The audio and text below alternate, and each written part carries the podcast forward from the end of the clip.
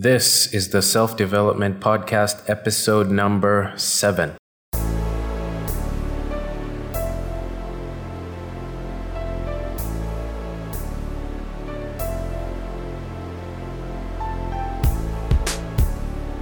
Hey there, welcome to the podcast all about personal growth, pursuing goals, and becoming a better version of yourself. I'm your host, Leon Oscar Kidando, and in today's episode, we are going to be talking about 10 books you should read.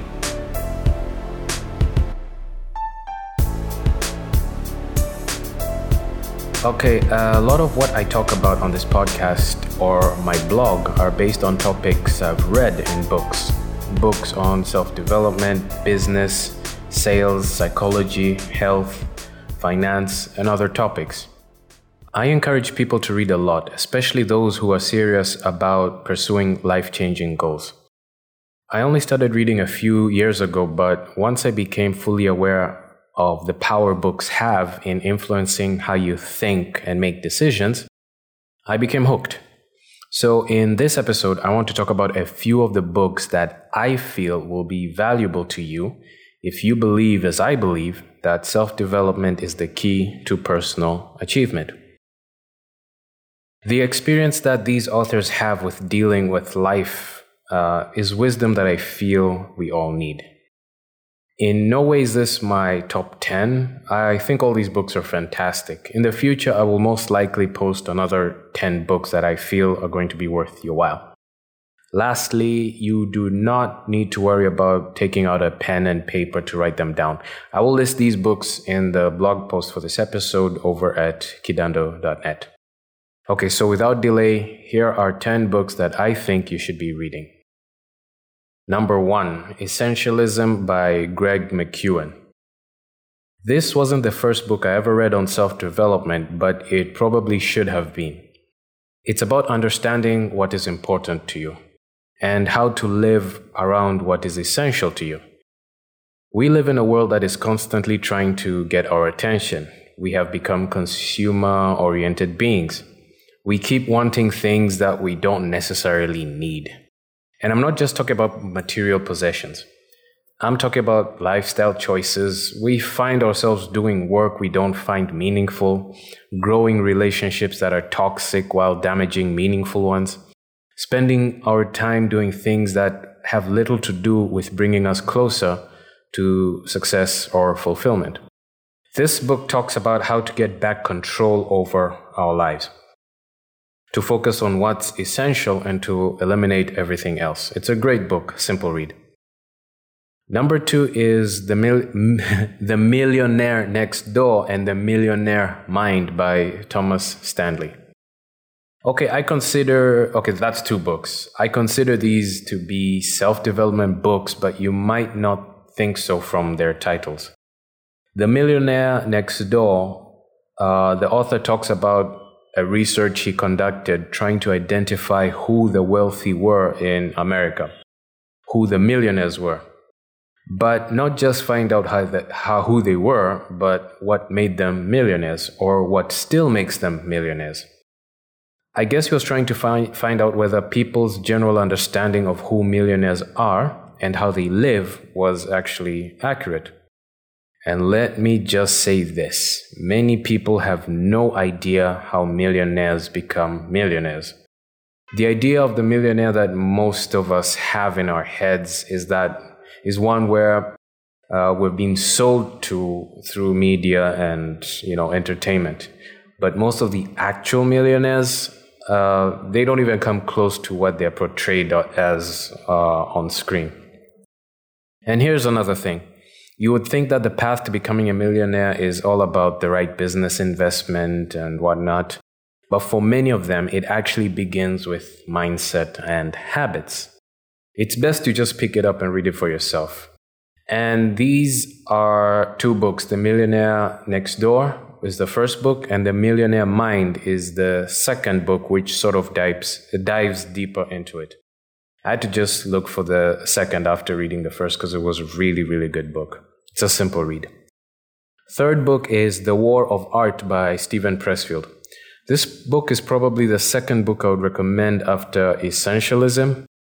although it seems like its main target audience is artists, you know, like writers and, and, and, and the like.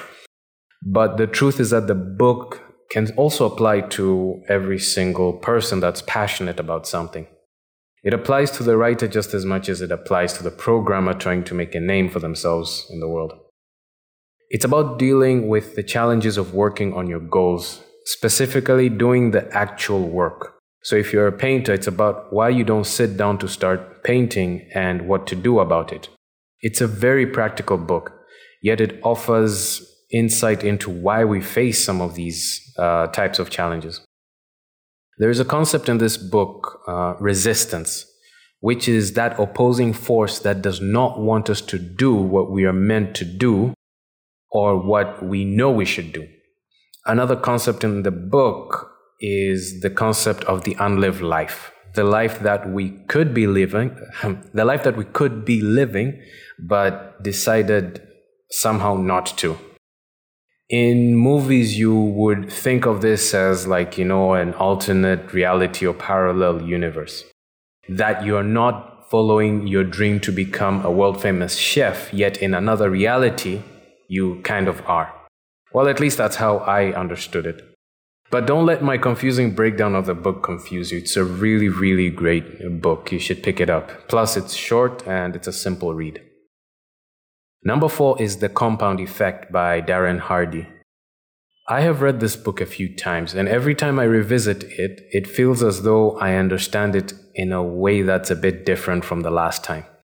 I've never read a book that is so thorough in such in explaining such a simple principle. The, conf- the compound effect is about the long term impact on what we do on a daily basis. Darren explains how this principle of how our daily activities compound into our life as a whole is something we cannot stop, but we can influence. So, whether or not you're pursuing a goal, your life is compounding into something, whether you like it or not.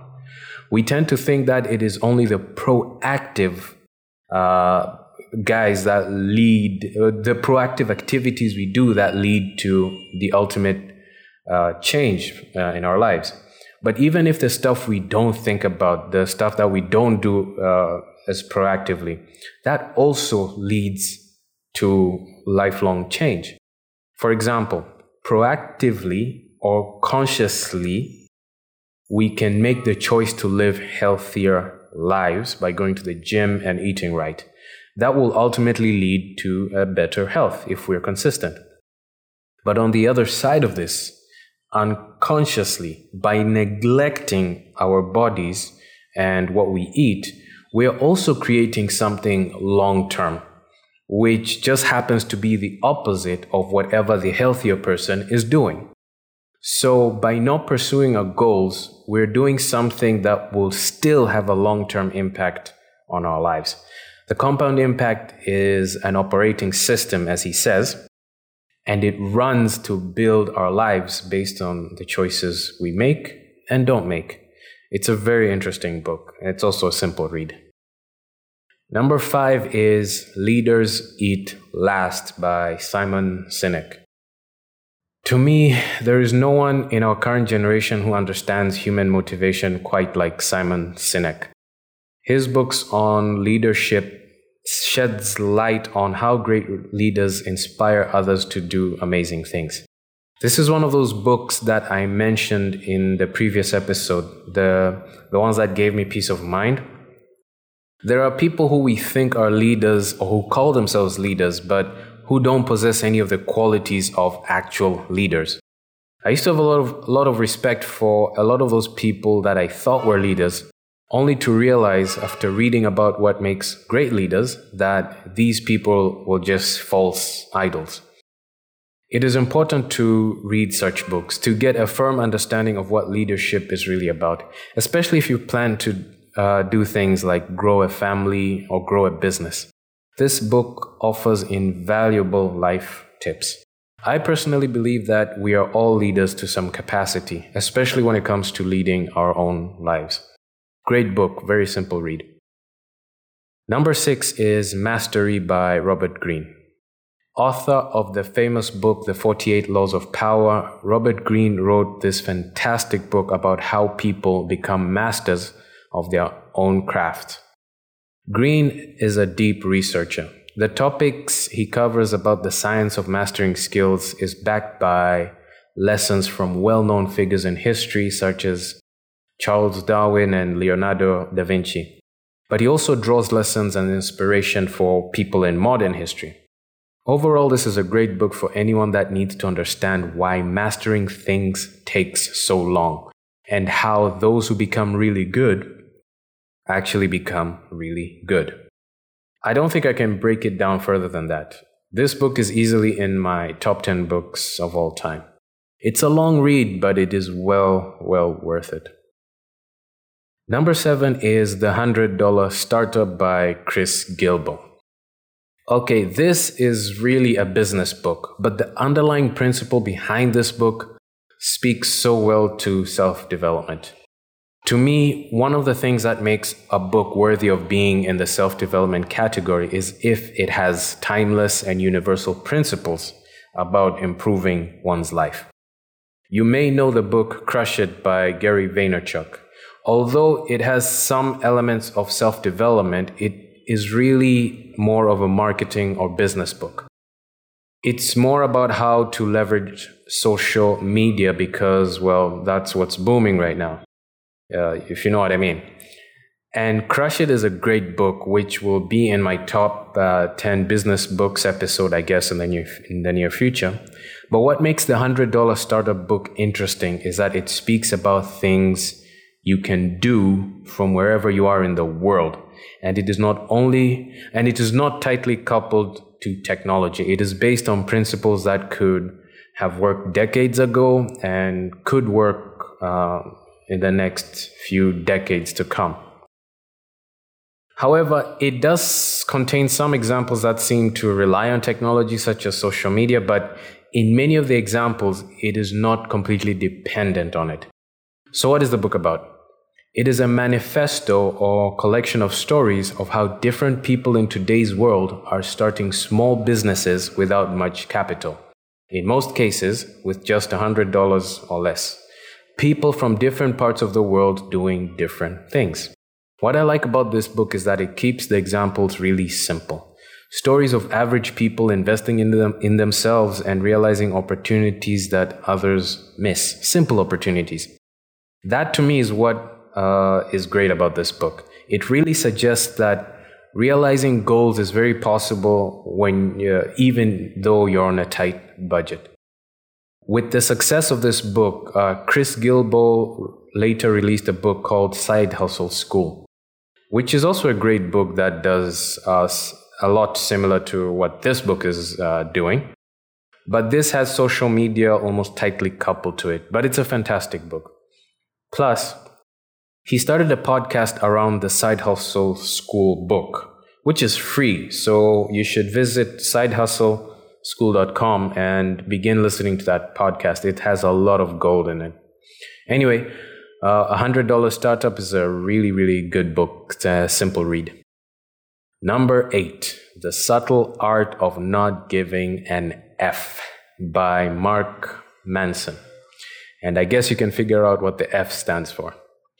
Mark Manson was born in 1984. He is living through everything we're living through today.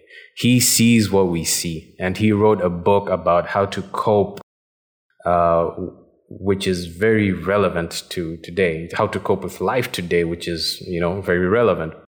The idea of not giving an F is really not about living a carefree life but rather to live a life where you don't need to stress yourself over every single detail this world is constantly throwing at you. He also presents a compelling case that we are damaging our quality of life, thinking that we need to pursue happiness through perfection.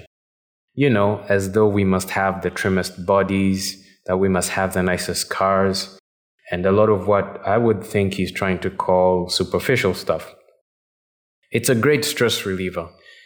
And though I have once talked about how if we want to have different lives that we must become different, I guess this book would agree only if you felt like right now you weren't being your truest self. This is a really great book. Simple read. Number nine is Unf Yourself by Gary John Bishop. Another book with an F in the title. I guess it's what's trending these days.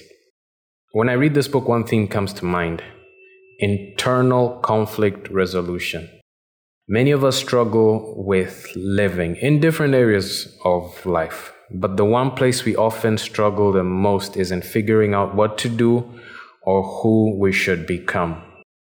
Some of us work to make a living, and we like this. It's good for us, I guess. But we sometimes think about whether or not we should really be doing what we have been doing for the past X number of years. We probably say that we want to lose weight. We start day one, but a few days into it, we stop. It's not like uh, when we then stop, then we stop thinking about losing weight entirely. In fact, we might even get stressed for a while, wondering why we're not so serious with ourselves. So much conflict with how we live life and what we truly want. This book addresses all of that. I guess it also addresses more. But the fundamental argument is that we are sabotaging our efforts to live a fulfilling life based on how we live, think, and make choices. It talks about indecision and how we are always not sure of ourselves and what that leads to. It's a pretty deep book. Um, I would say that after you read this book, you will definitely feel like a burden has been lifted off your shoulders. It's a simple read as well. Number 10 Think and Grow Rich by Napoleon Hill. I had to save the best for last. By far, this is the most important book in the self development arena. This book highlights 13 steps that lead to success and fulfillment in life, but it is specific. It is for people who want to become financially free by doing that which they're most passionate about. Napoleon Hill derived these 13 steps by having researched how people succeed and fail research that he did for over 15 years under the direction of then steel magnate Andrew Carnegie.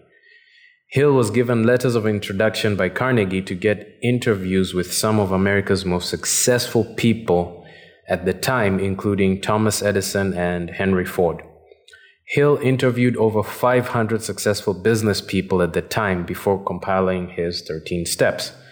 This book was published around the time of the Great Depression in 1930 as a way to sort of combat the defeated economic situation that most people found themselves in. Those principles worked to change the lives of so many people back then. And those same principles are being used today by many of the successful people you might know. Napoleon Hill is considered to be the father of the self development movement. Many authors derive their work from what Napoleon Hill started. I know I've talked more about the author than the book, but that's because going through it for the first time is a mind blowing experience. I don't want to spoil it for you. It's really, really a great book, and it's the simplest read ever. And that's where I'll end today's episode. This was somewhat of a long post, I guess but I consider these books to be some of the best books you can ever find on the self development topic. I might release another episode with a list of other books uh, because, of course, there are more. I will have to figure out when though. Also, remember that you can head over to kidando.net to get the written list of these books that I mentioned in this episode. You can also let me know what you think of them in the comments and give me suggestions of books uh, to read. Maybe you came across books that you think uh, also relevant to self development. Thank you for spending this time with me. I really appreciate it. This has been Lianosca Kidando. Remember to always make progress and not excuses. Have a good one.